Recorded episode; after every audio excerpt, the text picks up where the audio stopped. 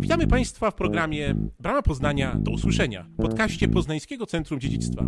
Zabierzemy Państwa w podróż przez dzieje Poznania i jego mieszkańców.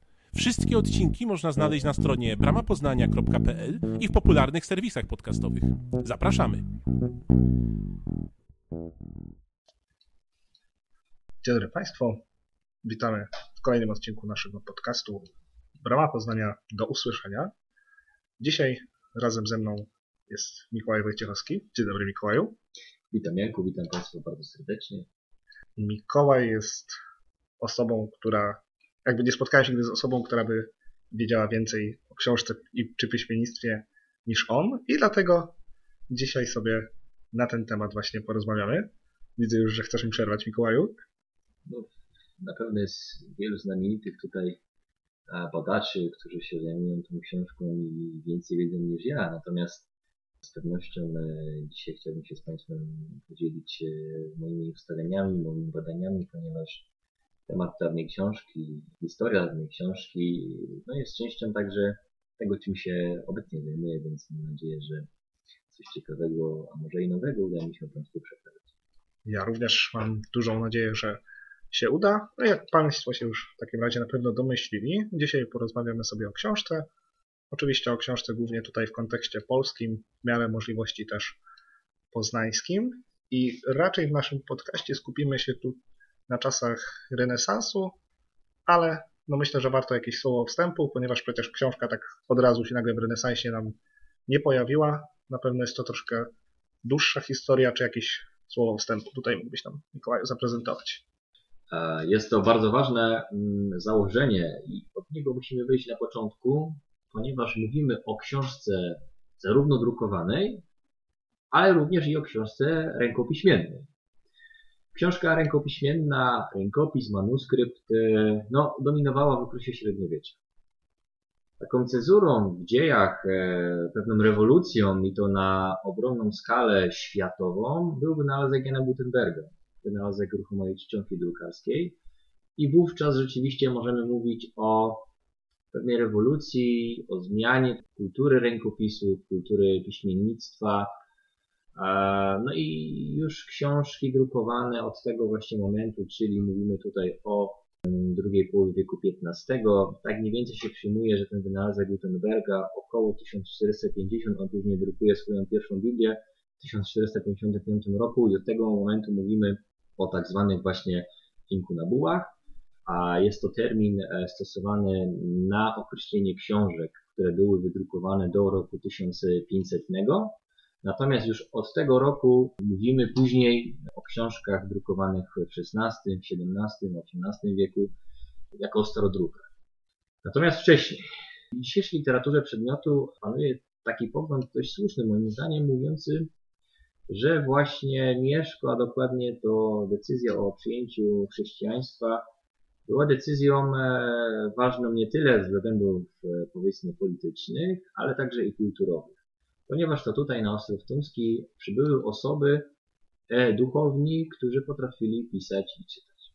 Były to osoby przede wszystkim właśnie z kultury, w obrębie kultury zachodniej, no i oni pewne wzorce na pewno z sprowadzili. Mówiłem przecież zarówno o budownictwie, ale także o tym, w jaki sposób samo państwo wcześniej funkcjonowało. I także, jeśli mówimy o państwie, no to to państwo musiało zostać w jakiś sposób oczywiście także tutaj prowadzone. Literatura przedmiotu podaje, że w książęcym palatium, w książęcej rezydencji Mieszka I mieściło się kancelaria. Mhm, tak, wspominaliśmy sobie też na innym podcaście, że podobno przedmioty takie kancelisty zostały tam znalezione, tak? Tak. Są to różnego rodzaju elementy wykorzystywane przez, e, przez skrybę, przez e, pisarza. Natomiast no my nie mamy tak naprawdę żadnego zachowanego dokumentu, który wyszedł właśnie spod tejże kancelarii. Tak jak wspominałeś, mam pewne elementy, które były używane, żeby powiedzmy napisać, e, spisać na rękopisie to, to i to. Niemniej rzeczywiście uważam, że sam chrzest był pewnym katalizatorem. Mhm. Katalizatorem w sensie właśnie początków tej kultury śmiennictwa na ziemiach polskich. Ta kultura, ona się rozwijała w późniejszym czasie. Mamy na to dzisiaj materialne dowody. Mm, Są to właśnie zabytki dawnego piśmiennictwa, e, skarby, bo tak powinniśmy te obiekty nazywać. Można tutaj wymieniać kilka z nich. No, chyba jednym z najważniejszych dzisiaj znanych jest m.in. Złoty Kodeks Gnieźnieński, a, który szacuje się, że pochodzi właśnie z, z końca wieku XVI. On jest dzisiaj przechowywany w archiwum archidiecezjalnym w Gnieźnie. Możemy również mówić chociażby tutaj o Złotym Kodeksie Półtuskim, tak zwanym płockim, e, ponieważ stanowił on własność katedry płockiej, ponieważ Judyta czeska, pierwsza żona księcia Władysława, przekazała go właśnie katedrze płockiej. Stąd właśnie ta nazwa Półtuski Płocki. Dzisiaj ten kodeks przechowywany jest w bibliotece książąt Czartorysów. Też stanowi jeden z najważniejszych zabytków tego właśnie piśmiennictwa wczesnośredniowiecznego. I tutaj oczywiście przychodzą mi na myśl kazania świętokrzyskie, które zostały odkryte przez e, Aleksandra Bricknera bodajże w 1890 roku. I też badacze różnie ten obiekt datują. Niektórzy sugerują, że kodeks ten pochodzi rzeczywiście z połowy wieku XIV. Inni z kolei uważają, tak dawniejsza historiografia sądziła, że kodeks ten stanowi odpis starszego oryginału, który datuje się na przełom wieku XIII i XIV. Niemniej, to co uważam za istotne w badaniach nad dawną książką, nad rękopisami jest sposób, a przede wszystkim to, gdzie chociażby same kazania świętokrzyskie zostały odnalezione. Ponieważ Aleksander Brickner wyciągnął właśnie ten rękopis z oprawy starodruku z oprawy, czyli książka była użyta do stworzenia obwoluty dla drugiej książki? To była bardzo częsta maniera wykorzystywania wtórnego rękopisów, które były mm, zniszczone, które już wyszły z użytku, co się z nimi stało. Introligator podczas oprawiania takiej książki czasami używał powiedzmy całego rękopisu, żeby jak gdyby nadać książce tą oprawę, okładzinę górną i dolną. Niekiedy również wkładał te pozostałości rękopisów, czy także druków do środka, już do istniejącej oprawy, żeby po prostu ten blok wzmocnić, żeby książka się po prostu nie rozleciała. Czyli byśmy powiedzieli takie dawne zero waste nasze obecne trochę. Dokładnie tak. Idąc, idąc tym tropem jak najbardziej e, jest to, jest to ciekawe spostrzeżenie. W tym środowisku badawczym e, takie właśnie powiedziałbym zero waste my z kolei nazywamy tak zwaną, tak zwaną złoto, złotodajną makulaturą. No tak. Ponieważ często właśnie z tych opraw e, można wyciągnąć no, zabytki. Zabytki, które dzisiaj uznawane są za zaginione, nieistniejące. Czasami nawet y, mogą to być pewne tak zwane próbki drukarskie. Okej, okay, no to rzeczywiście duża ciekawostka, że tak poniekąd trochę jakby w jednym skarbie, no bo jakby te rzeczy, o których mówisz, to też są staro, stare książki, stare druki. Może się jeszcze coś starszego, jeszcze jakiś dodatkowy skarb. Więc jeśli ktoś z Państwa ma jakąś starą książkę, to polecamy przyjrzeć się okładce. Może tak. też tam się coś e, ukryło. Dobrze, a powiedz mi też tylko troszkę, czy masz jakieś może informacje na ten temat, jeszcze zanim przejdziemy sobie dalej. E, no właśnie, średniowiecze, tak jak wspominałeś, tutaj zmienia się, pojawiła się nowa kultura na ziemiach polskich. No i też jak trochę to znamy z lekcji historii, z filmów, książek, no mamy zawsze ten obraz tego zakonnika, który faktycznie siedzi i przepisuje książki, czy gdzieś tutaj, czy na Ostrowie, czy w pobliżu w Poznaniu też coś takiego, były jakieś zakony, które się tym zajmowały? Tak zwana benedyktyńska praca. Tak, tak. Na siedzący mnich, o świecy, piszący, przepisujący księgi dawne. No właśnie, no tak, wiecie, trochę tu jednak tych zakonów też, czy na Ostrowie, czy w okolicach było, czy któryś, coś wiadomo, też się czymś takim zajmował? No to jest e, bardzo ciekawe zagadnienie, bo też musimy sobie zadać pytanie, mm, mówiąc powiedzmy o tych najdawniejszych kronikach. Tutaj mówię typowo o wzmiankach, informacjach, e, które dotyczą państwa polskiego. Musimy sobie zadać pytanie, skąd czerpiemy informacje i kto był autorem tej danej, powiedzmy, wzmianki, tudzież kroniki. Mamy chociażby znanego um, Widukinda z Corbei. Kim on był? On był mnichem. Był on mnichem z klasztoru benedyktyńskiego i właśnie w jego kronice jest zawarta najstarsza wzmianka no, mówiąca o Mieszku I, który wówczas prowadził wojnę z grafem e, Wichmanem. A kronika ta nazywa się Resgeste Saxonifie możemy spojrzeć chociażby również na Titmara. No tak, niejednokrotnie cytowany tutaj Tak, u nas, Titmar. nie, Dokładnie tak, biskup Mercebulski. Mamy też również em, kronikarza czeskiego Kosmasa. Generalnie ta kultura właśnie e, piśmiennictwa, prowadzenie tych ksiąg, no przede wszystkim leżało może nie w gestii, ale zajmowali się tym właśnie mnisi, Mhm. zakonnicy, ponieważ oni znali pismo, potrafili zapisywać. Jeśli chodzi natomiast o, o Poznań, też e, taką rolę e, prawdopodobnie sprawował chociażby biskup Boguchwał II, biskup poznański, który biskupem był w latach 1242-1253. No i jego uznaje się za inicjatora powstania rocznika kapituły poznańskiej. I także niektórzy uważają, to też jest dawniejsza trochę historiografia, kroniki wielkopolskie że on jak gdyby zainicjował, prowadził em, te wstępne zapiski tejże właśnie kroniki. Taka informacja, to tak naprawdę potrafił pisać i te księgi prowadzić. To jest niesłychanie ważne, żebyśmy też później mogli dostrzec, w jakim kierunku rozwijała się ta kultura książki rękopiśmiennej, ale także później kultura książki drukowanej. O jakich rodzajach, typach ksiąg możemy mówić, jakie te księgi były, jaki rodzaj był najbardziej, powiedziałbym, taki e, rozpowszechniony. No właśnie, to teraz może pozwolę sobie powoli już nas kierować w tą stronę, w której najwięcej chciałeś mówić.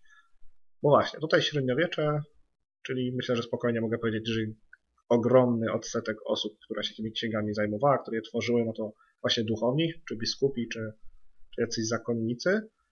No i też te księgi, które wymieniałeś, no to też przeważnie widzę, to były albo właśnie jakieś historyczne kroniki, albo mieliśmy tu jakieś czy psałterze, czy modlitewniki. No ale dochodzimy do Gutenberga, czyli dochodzimy do rewolucji, zakładam tutaj w kontekście rękopiśmiennictwa. I czy faktycznie to poszło w jakieś inne strony? No, może w końcu trochę wyszło poza mury klasztorne, tą umiejętność, możliwość tworzenia książek. Pewnie otworzyłaś też dla innych. Jakby jakieś takie słówko wstępu tutaj? W XV wieku książka ręko- rękopiśmienna wychodzi z murów klasztornych i staje się przedmiotem handlu. Możemy również tutaj em, spojrzeć w takim ujęciu, powiedziałbym właśnie interdyscyplinarnym, w szerszym komparatystycznym ujęciu.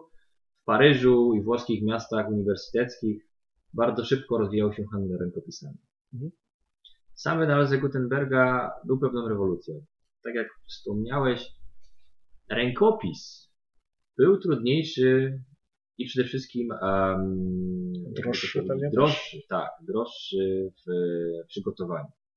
Natomiast książka, także już ta działająca prasa drukarska i wydawano szybciej i też to było bardziej powszechne i to też było tańsze, więc jednocześnie te różnego rodzaju treści, które dotychczas były zapisane na rękopisach, one no, przynależały do pewnej grupy, która potrafiła właśnie czytać i pisać.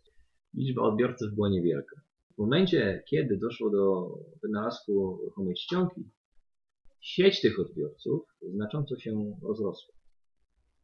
To właśnie spowodowało popularyzację samej książki, która, tak jak już mówiłem, stała się przedmiotem handlu. Czy to możemy mówić o jarmarkach, które się odbywały, czy na przykład o jakichś tutaj powiedzmy większych jarmarkach, e, takich e, powiedziałbym europejskich, czy to właśnie w Lipsku. Ale także cały czas te rękopisy, one były też prowadzone. Mhm. I co ciekawe, one także stawały się elementami, przedmiotem po prostu sprzedaży. Towar, który kupowano. Czasami na przykład mamy takie informacje już dotyczące chociażby tutaj e, jarmarków w Gnieźnieńcu. W tamtejszych e, źródłach są informacje o tym, że właśnie na lokalnym jarmarku sprzedawano puste poszyty. Rękopisy, które nie zostały zapisane. E, I tak na przykład kapituła em, mam informację, że nabyła je w takiej, w takiej sumie i one później stanowiły jak gdyby już um, no były na tych, e, na tych to pustych poszytach spisywane tam powiedzmy wydatki i samej kapituły, więc to też jest ciekawe źródło. To, co mnie interesuje, fascynuje, ale także mm, mam wiele pytań, w jaki sposób e, w ogóle, jak ten obieg tych druków, em, rękopisów wyglądał, ale także obieg tej wspomnianej przeze mnie wcześniej makulatury introligatorskiej. Mhm. Bo ona także była sprzedawana. Ona była towarem bardzo popularnym, ponieważ to były druki, tak jak już mówiłem, nieużywane, zepsute, zniszczone, więc one były też tańsze. Z kolei introligator, drukarz, który nabywał właśnie taką makulaturę, on później mógł ją spożytkować i tak jak już mówiłem, albo e, wzmacniał e, Mhm. te okładziny, e, oprawy książek, albo na przykład stworzył z tego osobnego rękopisu, powiedzmy, no nie wiem, oprawę. Ważną rzeczą jest to, że w okresie XV-XVI wieku dochodzi do popularyzacji książki, książki, która się stała właśnie takim towarem, Tak. powiedziałbym, bardzo rozpowszechnionym. Ludzie kupowali. Mhm. Był zbytek właśnie na, na książki. Czyli tak, czyli skoro pojawił nam się y, większy popyt na książkę, nie tylko drukowaną, ale jak mówiłeś, te rękopiśmienne również zaczęły gdzieś tam popyt zaspokajać, no to zakładam, że mogło to za sobą pociągnąć też ludzi, ludzi, którzy ten popyt no, wyczuli pewnie tutaj interes, że może to być dobry biznes, skoro ludzie chcą. Czy możemy mówić, że gdzieś tutaj w okolicy powstania druku powstał też poniekąd zawód księgarza? Czy faktycznie tacy ludzie się pojawili? Tak, jeśli chodzi o Poznań, to najwięcej informacji posiadamy z miejskich. I oczywiście były to fragmenty dotyczące przede wszystkim procesów sądowych. Dochodziło często oczywiście do tego, że ktoś sprzedawał książki, a druga osoba się nie wywiązała. Dzisiaj idziemy do sklepu i kupujemy książkę oprawioną. Ona ma okładkę, wszystko ładnie wygląda, a mamy też ten, ten blok książki, już to jest wszystko razem Tak, no przytwierdzone. Pod kolor w ogóle książki nawet czasami potrafią kupić, że Tak, potrzebują fioletowych na półce i po prostu kupują fioletowe. dokładnie tak jest. Kiedyś było tak, że kupowało się blok książki i gdy ten, powiedzmy, osoba kupująca nabyła taki bloczek, szła do swojego introligatora, czyli osoby, która oprawiała książkę. Ponieważ podobał się na przykład warsztat tej danej osoby, sposób dekoracji, taka osoba szła, prosiła, żeby ten kupiony blok książki oprawić w taką i w taką oprawę u tego i tego właśnie introligatora. Tak się działo. Też inaczej wyglądało, jeśli chodzi o sam zakup książki, a potem dalszą, dalszy etap oprawiania. Czyli, oprawiania czyli druku. potężna maszyna, machina rynkowa, skoro tak mówisz, nie tylko księgarz, ale też to ciągnęło za sobą jakichś interligatorów. Dokładnie tak. I tutaj ważną rzeczą jest to, że w tych dziejach, powiedziałbym właśnie drukarzy XVI-wiecznych, ale także i tej pierwszej połowy XVII wieku, mówimy o drukarzach, introligatorach. Niektórzy z nich byli nawet księgarzami. To Okej. znaczy, drukowali książki, Mhm. oprawiali te książki, ale także je sprzedawali, bo byli tymi księgarzami. Byli też nakładcy. Często Okej. właśnie powiedziałbym na kartach tytułowych mamy informację, że sumptem tego i tego, czyli takim nakładcą, ktoś, kto jak gdyby tutaj mm, przekazał pewne fundusze. Czyli taki może być sponsor mecenas, tak? Dokładnie tak, dokładnie tak. I Mhm. często tak było. To była jedna z najbardziej rozpowszechnionych, powiedziałbym, takiego sposobu, takiego właśnie przekazywania książki, obiegu książki w tamtym okresie. A właśnie, czy taki nakładca, on powiedzmy też miał potem jakiś procent ze sprzedanej, czy to była raczej jego taka pro bono bardziej działanie, że chciał właśnie propagować tą wiedzę, która jest w książkach zawarta i żeby kolei czytali? Nie, tutaj przede wszystkim chodziło o te finansowe aspekty, takie ale też. także, żeby ten druk wydrukowany, powiedziałbym, tego danego tam drukarza Mhm. był popularny i został puszczony w świat. Okej. Więc często także ważną rzeczą było na takiej karcie tytułowej oczywiście podanie właśnie, że sumptem powiedzmy tego i tego Mhm. ten dany wolumin mógł e, powstać, zostać wydrukowany. Pierwszym księgarzem był Piotr z Lubeki Poznaniu. No i informacje o nim, tak jak już mówiłem, większość informacji na temat księgarzy, drukarzy pochodzi właśnie z ksiąg miejskich w wyniku różnych to procesów. No i właśnie informacje na temat Piotra z Lubeki czerpiemy na podstawie ksiąg lwowskich. On tam się bodajże pojawia pod datą 1477. I w tychże księgach została opisana sprawa z udziałem właśnie wspomnianego e, księgarza. W 1486 e, on już e, jest, znajduje się w tutejszych poznańskich materiałach, księgach, ponieważ jest zapisany jako posiadacz domu w Poznaniu właśnie. I co ciekawe, w tamtym okresie, no i podobnie zresztą było w przypadku Piotra Zubeki, księgarze, jak już zajmowali się sprzedażą jakichś tutaj ksiąg, no to były to przede wszystkim księgi religijne. Czyli Były tu to nadal już- ten klimat jeszcze średniowieczny się Tak, trzymał. były to przede wszystkim ważne. różnego rodzaju brewiarze i właśnie zaopatrywali w książki duchowne. Na przykład wiemy, że właśnie Piotr z Lubeki dostarczał książki klerowi diecezji gnieźnieńskiej i poznańskiej. No i też to, co jest interesujące i moim zdaniem bardzo ważne, to jest również rola kobiet.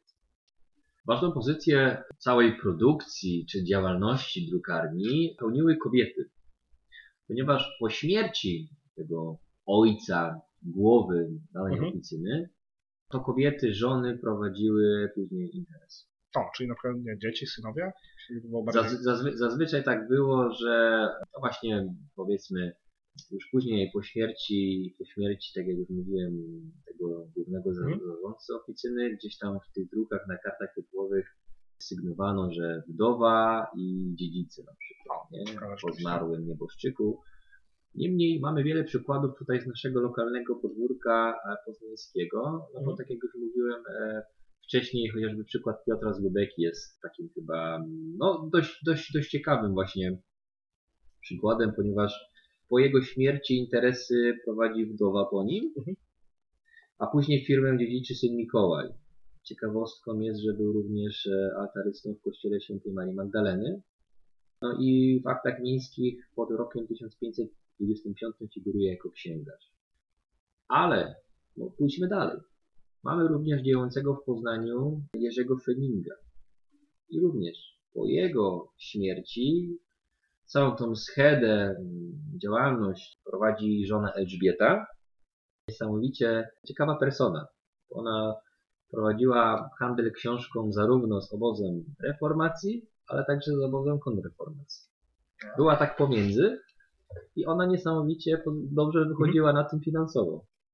Prowadziła ówczesne kontakty, już też wcześniej takie kontakty miał również zmarły mąż, e, Mhm. wspomniany Jerzy Fening, ale ona prowadziła kontakty z Melchiorem Lotterem, drukarzem e, w Lipsku. Możemy wspomnieć chociażby o, o żonie tutaj też drukarza poznańskiego Jana Wolraba starszego. Po jego śmierci drukarnię przejęła wdowa po nim Barbara. I przez jakiś czas, e, tam bodajże do swojej śmierci w 1598 roku, prowadziła oficynę, oficynę, która znajdowała się tutaj na Ostrowie Tumskim, na Wyspie Katedralnej, przy skrzyżowaniu obecnych ulic Posadzego, Dziekańskiej, Dziekańskiej, tak? Czyli tak. tam, gdzie teraz kawiarenkę też jedną mamy. Tak, gdzieś Zapraszamy. właśnie na tej parceli wykopaliska archeologiczne, które były właśnie prowadzone w okolicy tego miejsca, wykazały liczne elementy właśnie warsztatu typograficznego. Mówimy o czcionkach, o różnego ro- rodzajach też narzędziach, które miały powiedzmy tutaj e, takie funkcje dekoracyjne. Gdzieś ta właśnie oficyna istniała i z tego co pamiętam e, wdowa Barbara wydała bodajże w tym krótkim okresie 14 woluminów. Mhm. Mimo wszystko udało jej się właśnie te książki tutaj wydrukować. Więc e, rola kobiet była niesamowicie ważna, ponieważ to one przejmowały ten interes i ten interes prowadziły. Czasami, a bardzo często z tych materiałów e, wynika, że bardzo, bardzo pozytywny sposób dalej tą schedę kontynuowały. To jest taka Okej. ciekawostka warta i moim zdaniem niesłychanie istotna, żeby ją No tak, bo to rzeczywiście też mi się wydaje, że dosyć nietypowe, bo jednak w wielu miejscach w historii raczej kojarzymy, że zawsze, kiedy głowa rodziny umierała, to tam syn miał przejąć schedę, nieważne ile by tych lat miał, że rzeczywiście ciekawe i warte docenienia, że rola kobiety była tutaj e, istotna w kręgu księgarskim. Powiedz mi tylko, proszę, na chwilkę chciałbym się jeszcze cofnąć do Elżbiety Fening, no ponieważ tutaj, jak powiedziałeś, ona działała trochę na dwa obozy, reformacja i kontrreformacja, mamy XVI wiek i jednak klimat między tymi dwoma obozami dość często bardzo napięty, czy ona, albo może jacyś ewentualnie inni też księgarze na przykład, mogli mieć czasem jakieś tutaj problemy na tym polu? Lata 50. XVI wieku to jest także bardzo ważna data, jeśli, jeśli chodzi o drukarstwo i, i o to, jakie książki wówczas drukowano. W 1557 roku kapituła, nie mogąc użyć, powiedziałbym, takiej skutecznej broni przeciwko innowiercom, proponuje na synodzie prowincjonalnym w Piotrkowie uchwalenie kary klątwy na drukarzy i księgarzy za właśnie sprzedaż tych innowierczych Mhm. książek.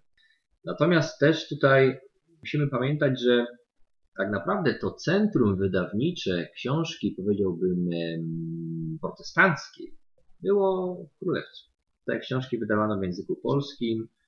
Pamiętam, gdzieś czytałem właśnie w źródłach, że często było tak, że dany księgarz, który prowadzał powiedzmy książkę, ona nie była z terenów tutejszych, tylko tam właśnie, no nie wiem, właśnie powiedzmy powiedziałbym z Lipska albo, albo z innej em, destynacji, to była taka maniera, że zbierano się na przykład właśnie sprawdzano, co dany księgarz sprowadził i jakie treści w tych książkach się znajdują.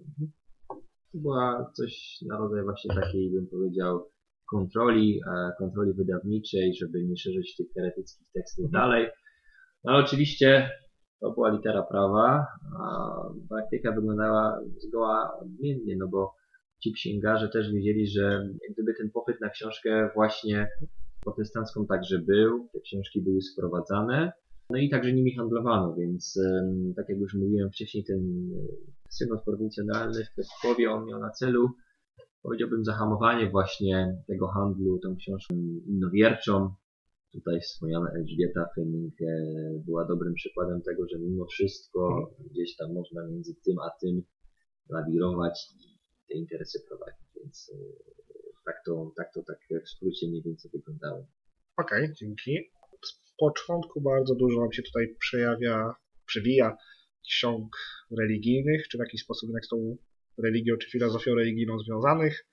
Było też trochę jakichś kronik historycznych, ale czy może jednak coś jeszcze, jakieś inne gatunki, że tak powiem, może jakiś inny rodzaj ksiąg też się pojawiał gdzieś w tym okresie? No też musimy pamiętać o tym, że również ludność żydowska Mhm. e, no, miała jak gdyby zapotrzebowanie na własne Mhm. księgi religijne. Mamy informacje również w tych źródłach, e, to są dość skąpe, takie enigmatyczne wzmianki. Tutaj także można się odnieść chociażby do już wielokrotnie wspomnianej Elżbiety Flemingowej o tym, e, że wcześniej w XVI wieku Żyd Tobiasz wziął właśnie tyle książek jako spłatę długu po spadkobiercach Elżbiety Flemingowej. Była też taka maniera, że w momencie, gdy powiedzmy drukarz, e, czy tam właśnie księgarz umierał, no to spisywano testament i w tym testamencie były zawierane informacje, komu na przykład byłem dłużny, a komu ktoś mi był dłużny. No i na Mhm. przykład bywało tak, że jeśli ktoś e, musiał oddać e, temu nieboszczykowi pieniądze, no to ten, ta osoba przed śmiercią zapisała, że żeby ta osoba nie oddawała już jemu, tylko na przykład przepisać tę sumę na kogo innego. Więc Mhm. te testamenty także są bardzo ciekawym takim, powiedziałbym, wglądem e, w życie codzienne obcych mieszkańców, ale także takie wzajemne kontakty. Mamy gdzieś tam informacje właśnie o Żydach, którzy również e, tym księgarstwem się zajmowali. I ten Tobiasz już e, wspomniany jest jednym z takich przykładów. Też musimy pamiętać, że było zapotrzebowanie na książkę religijną. Tylko w tym przypadku tutaj rzecz musi być zasygnalizowana następująco. Wiek XVI, i, a wcześniej też rewolucja Gutenberga, rewolucja, powstanie tych ściągi drukarskiej wywołało wiele spekulacji i konfliktów wewnątrz e, samej e, społeczności żydowskiej. To Mhm. znaczy, czy powinniśmy właśnie iść e, z duchem czasu i przepisywać te święte treści w postaci tych książek drukowanych, czy jednak powinniśmy pozostać przy rękopisie. To była kwestia niesłychanie często poruszana przez rabinów. Czy to jest dobrze, że właśnie te wszystkie treści dotychczas, powiedziałbym, znajdujące się w pewnych prywatnych rękach, no bo tak jak to było w przypadku chociażby tych mnichów, zakonników, którzy przepisywali e, księgi, no to tak również pewne te rękopisy hebrajskie również były w posiadaniu pewnych to uczonych rabinów, Mhm. którzy na podstawie tych rękopisów także wykładali i się tym zajmowali. No i w tym momencie, kiedy powstaje książka drukowana, te treści, podobnie zresztą jak treści tych ksiąg nieżydowskich, stały się niesłychanie popularne i każdy mógł do tych książek sobie no właśnie, kupić, e, sięgnąć, e, przeczytać, więc ta wiedza stała się bardziej taka dostępna dla wszystkich. I to była kwestia niesłychanie ważna i często poruszana w ówczesnej literaturze rabinicznej, różnego rodzaju responsach, czyli lot utszuvot, pytanie i odpowiedzi Mhm. dosłownie. W Poznaniu mamy informacje, ale tutaj znowu, nie w źródłach, e, powiedziałbym, chrześcijańskich, ale w źródłach żydowskich. Musimy też wiedzieć, że te źródła istnieją i dzisiaj na przykład takim skarbem piśmiennictwa żydowskiego, które się zachowało, jest jeden z najstarszych, a tutaj w Poznaniu mówimy o najstarszym pinkasie elektorów. Księga ta jest prowadzona od końca drugiej połowy XVI wieku. Pinkas, czyli przybliżmy słuchaczom. To jest tak zwana Księga Protokołów Gminy Żydowskiej. Księga, w której zapisywano różnego rodzaju kwestie związane z organizacją gminy żydowskiej, e, z różnymi tutaj sprawami między samymi Żydami, ale także z nieżydowskim otoczeniem, e, różnego rodzaju tutaj finansowe kwestie oczywiście, no i też takie powiedziałbym sprawy życia codziennego. I w tych księgach, w tej typowo księdze właśnie Pinkasu Elektorów Poznańskich mamy informacje bardzo ważne. Dotychczas e, no, nieporuszane na większą to skalę, że również Żydzi poznańscy w XVI wieku, właśnie na przełomie XVI i XVII wieku, zajmowali się handlem książką. Mamy informacje o kupowaniu przez gminy książek żydowskich. Przede wszystkim tutaj mamy oficynę krakowską, która wówczas istniała. Generalnie mówiąc szerzej, dzieje drukarstwa w Polsce, no miejscem, tym centrum, ośrodkiem był Kraków. Zarówno jeśli mówimy o książce, powiedzmy, chrześcijańskiej, książce żydowskiej. Gdzie właśnie też Żydzi poznańscy mm, tą książkę właśnie nabywali z Krakowa. Podejrzewam, że to też związek zapewne z tym, że Kraków miasto akademickie, bo myślę, że to pewnie Tak. europejski raczej trochę Y, trend, prawda? Dokładnie tak, tam też było bardzo taki, no, bardzo szeroki kontakt, tak jak już mówiłeś, w skali światowej, europejskiej e, i zarówno ci drukarze po jednej i drugiej, drugiej stronie, i żydowscy, nie żydowscy, oni mieli warsztaty typograficzne, które czasami sprowadzali na przykład z Włoch. To tak, no, na przykład mamy gdzieś tam informacje, że, że takie, że takie rzeczy w ogóle gdzieś przejmowanie warsztatów typograficznych e, po jednym drukarzu przez innego drukarza, jego czcionek i całego tego aparatu. Więc tak, e, ta książka żydowska także w Poznaniu w e, tym XVI wieku istniała. Był, była jak gdyby tutaj był popyt e, na ten rodzaj literatury, także oczywiście w szkołach. Ja mamy informację, że też takie szkoły tutaj żydowskie funkcjonowały, więc ta młodzież, która studiowała, także musiała z czegoś korzystać. Ale cały czas gdzieś tam ten rękopis również istniał.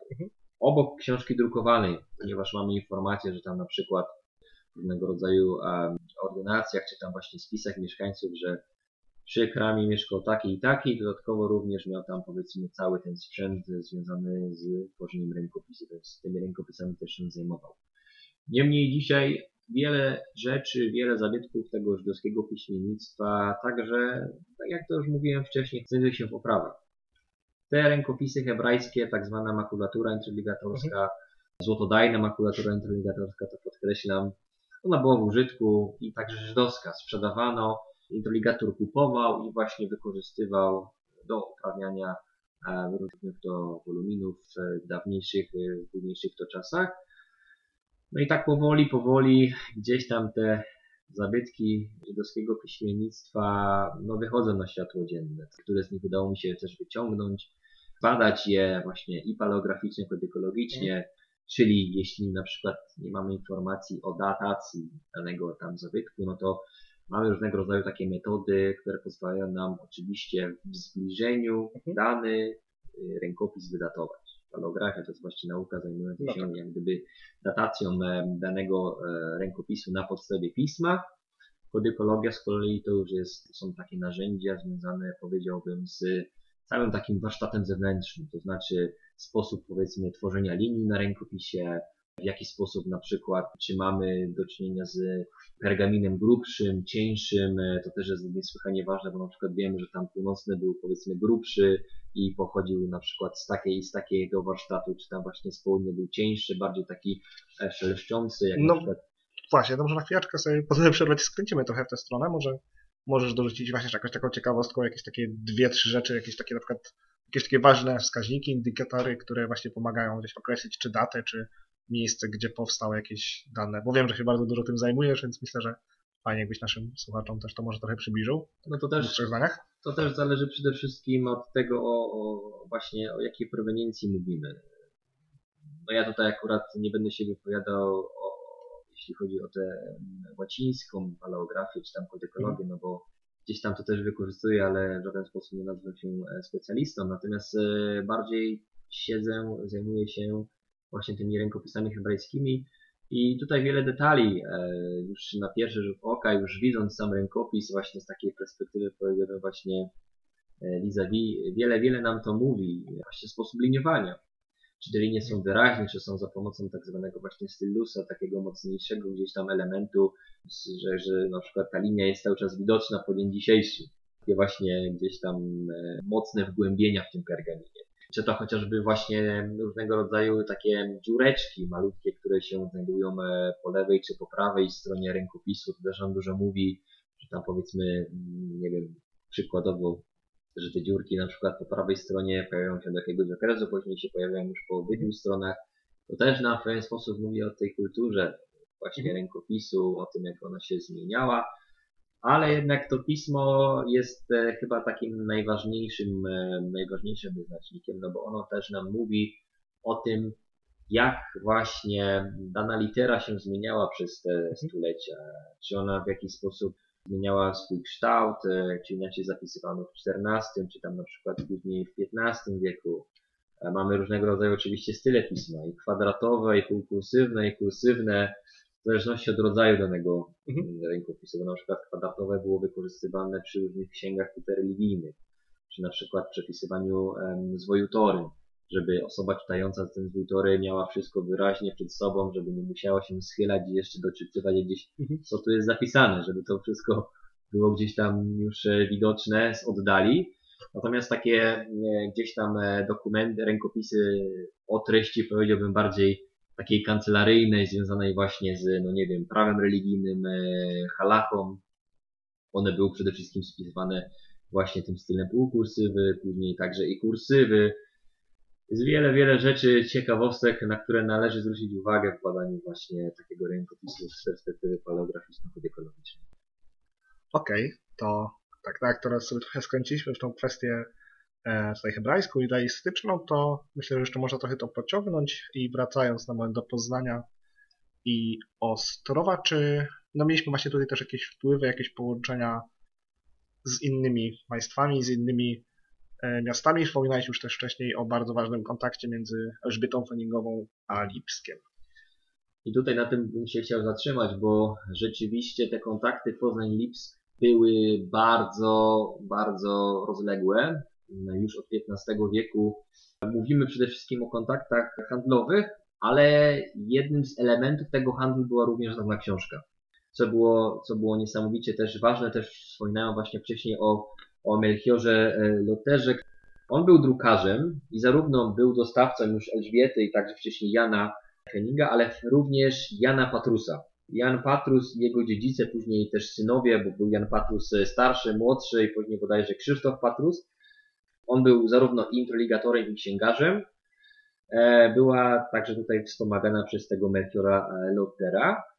No, generalnie możemy mówić o pewnej takiej też wymianie kulturowej, bo te wpływy y, dawnej książki możemy patrzeć zarówno pod względem treści, ale także również tego, w jaki sposób ci introligatorzy tutaj również nawiązuje do Jana Patrusa, bo on był, y, on był e, e, też introligatorem, wpływało na to, w jaki sposób dana książka, później czy to w ogóle warsztat introligatora przyjmował elementy, czyli jak dekorowano książki.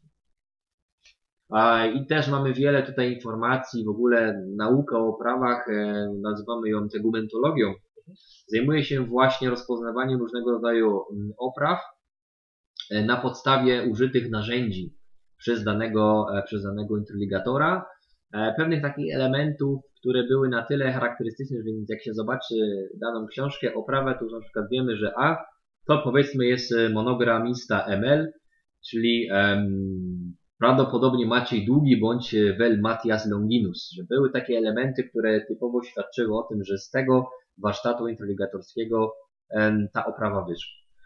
Natomiast e, mówiąc właśnie o tym Poznaniu i Lipsku, mamy informację, że, że te książki były sprowadzane i do Poznania, i później były też sprowadzane do, do Lipska, że gdzieś ten kontakt między tymi ośrodkami był naprawdę bardzo ożywiony. Później pozyskiwano różnego rodzaju elementy zdobnicze, różnego rodzaju czcionki drukarskie, których na przykład tutaj nie było, a gdzieś tam e, była taka potrzeba, żeby je sprowadzić, żeby jeszcze bardziej ten warsztat typograficzny, typografię samego woluminu gdzieś tutaj wzbogacić o różnego rodzaju elementy, więc e, to jest też niesłychanie ważne, że rzeczywiście ta książka była jednym z ważniejszych takich towarów eksportowych, ale także importowych no mamy też oczywiście tutaj wpływy innych księgarzy, obcych kupców, którzy przybywali do Poznania i gdzieś tam się sprzedażą książki pałali, bo mm, gdzieś tam e, źródła, także księgi miejskie informują nas chociażby o, o Fryderyku Knechcie czy Janie Nefcie z Głogowa, ale także ważną postacią tutaj w tamtych czasach mówimy już nie tyle o Poznaniu, ale o drukarstwie na ziemiach Rzeczpospolitej e, odgrywał Jan Haller, który był e, drukarzem i księgarzem e, krakowskim. I też jego prace, jego książki tutaj w Poznaniu znajdowały taki rynek właśnie zbytu. To tak, myślę, że tak powolutku przechodząc do końca, jeszcze taki ostatni wątek, który Cię gdzieś zapytam.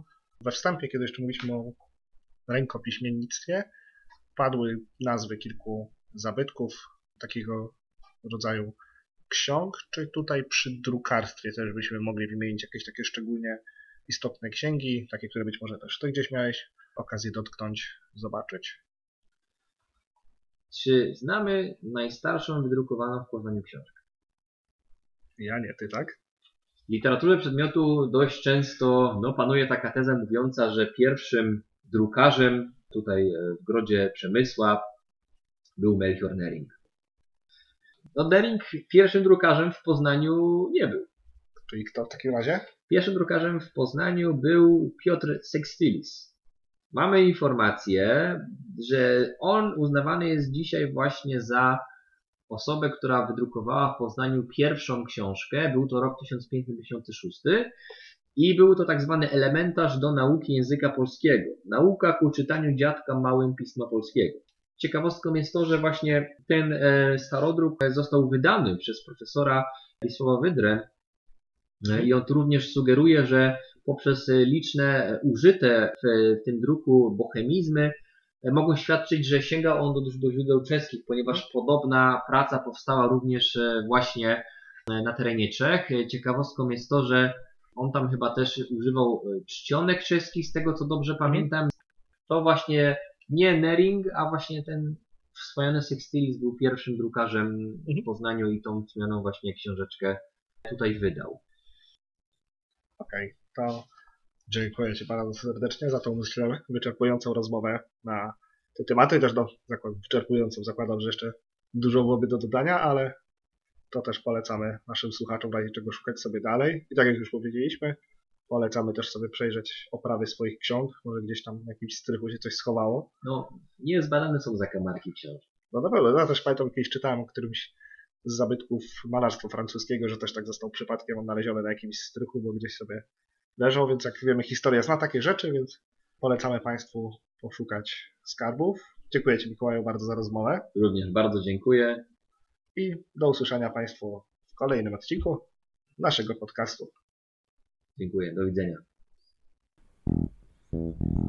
Dziękujemy za uwagę i odsłuchanie naszej audycji. Przypominamy, że wszystkie odcinki można znaleźć na stronie bramapoznania.pl i w popularnych serwisach podcastowych. Zapraszamy także do obejrzenia naszych filmów dostępnych na kanale Bramy Poznania w serwisie YouTube. Brama Poznania, do usłyszenia.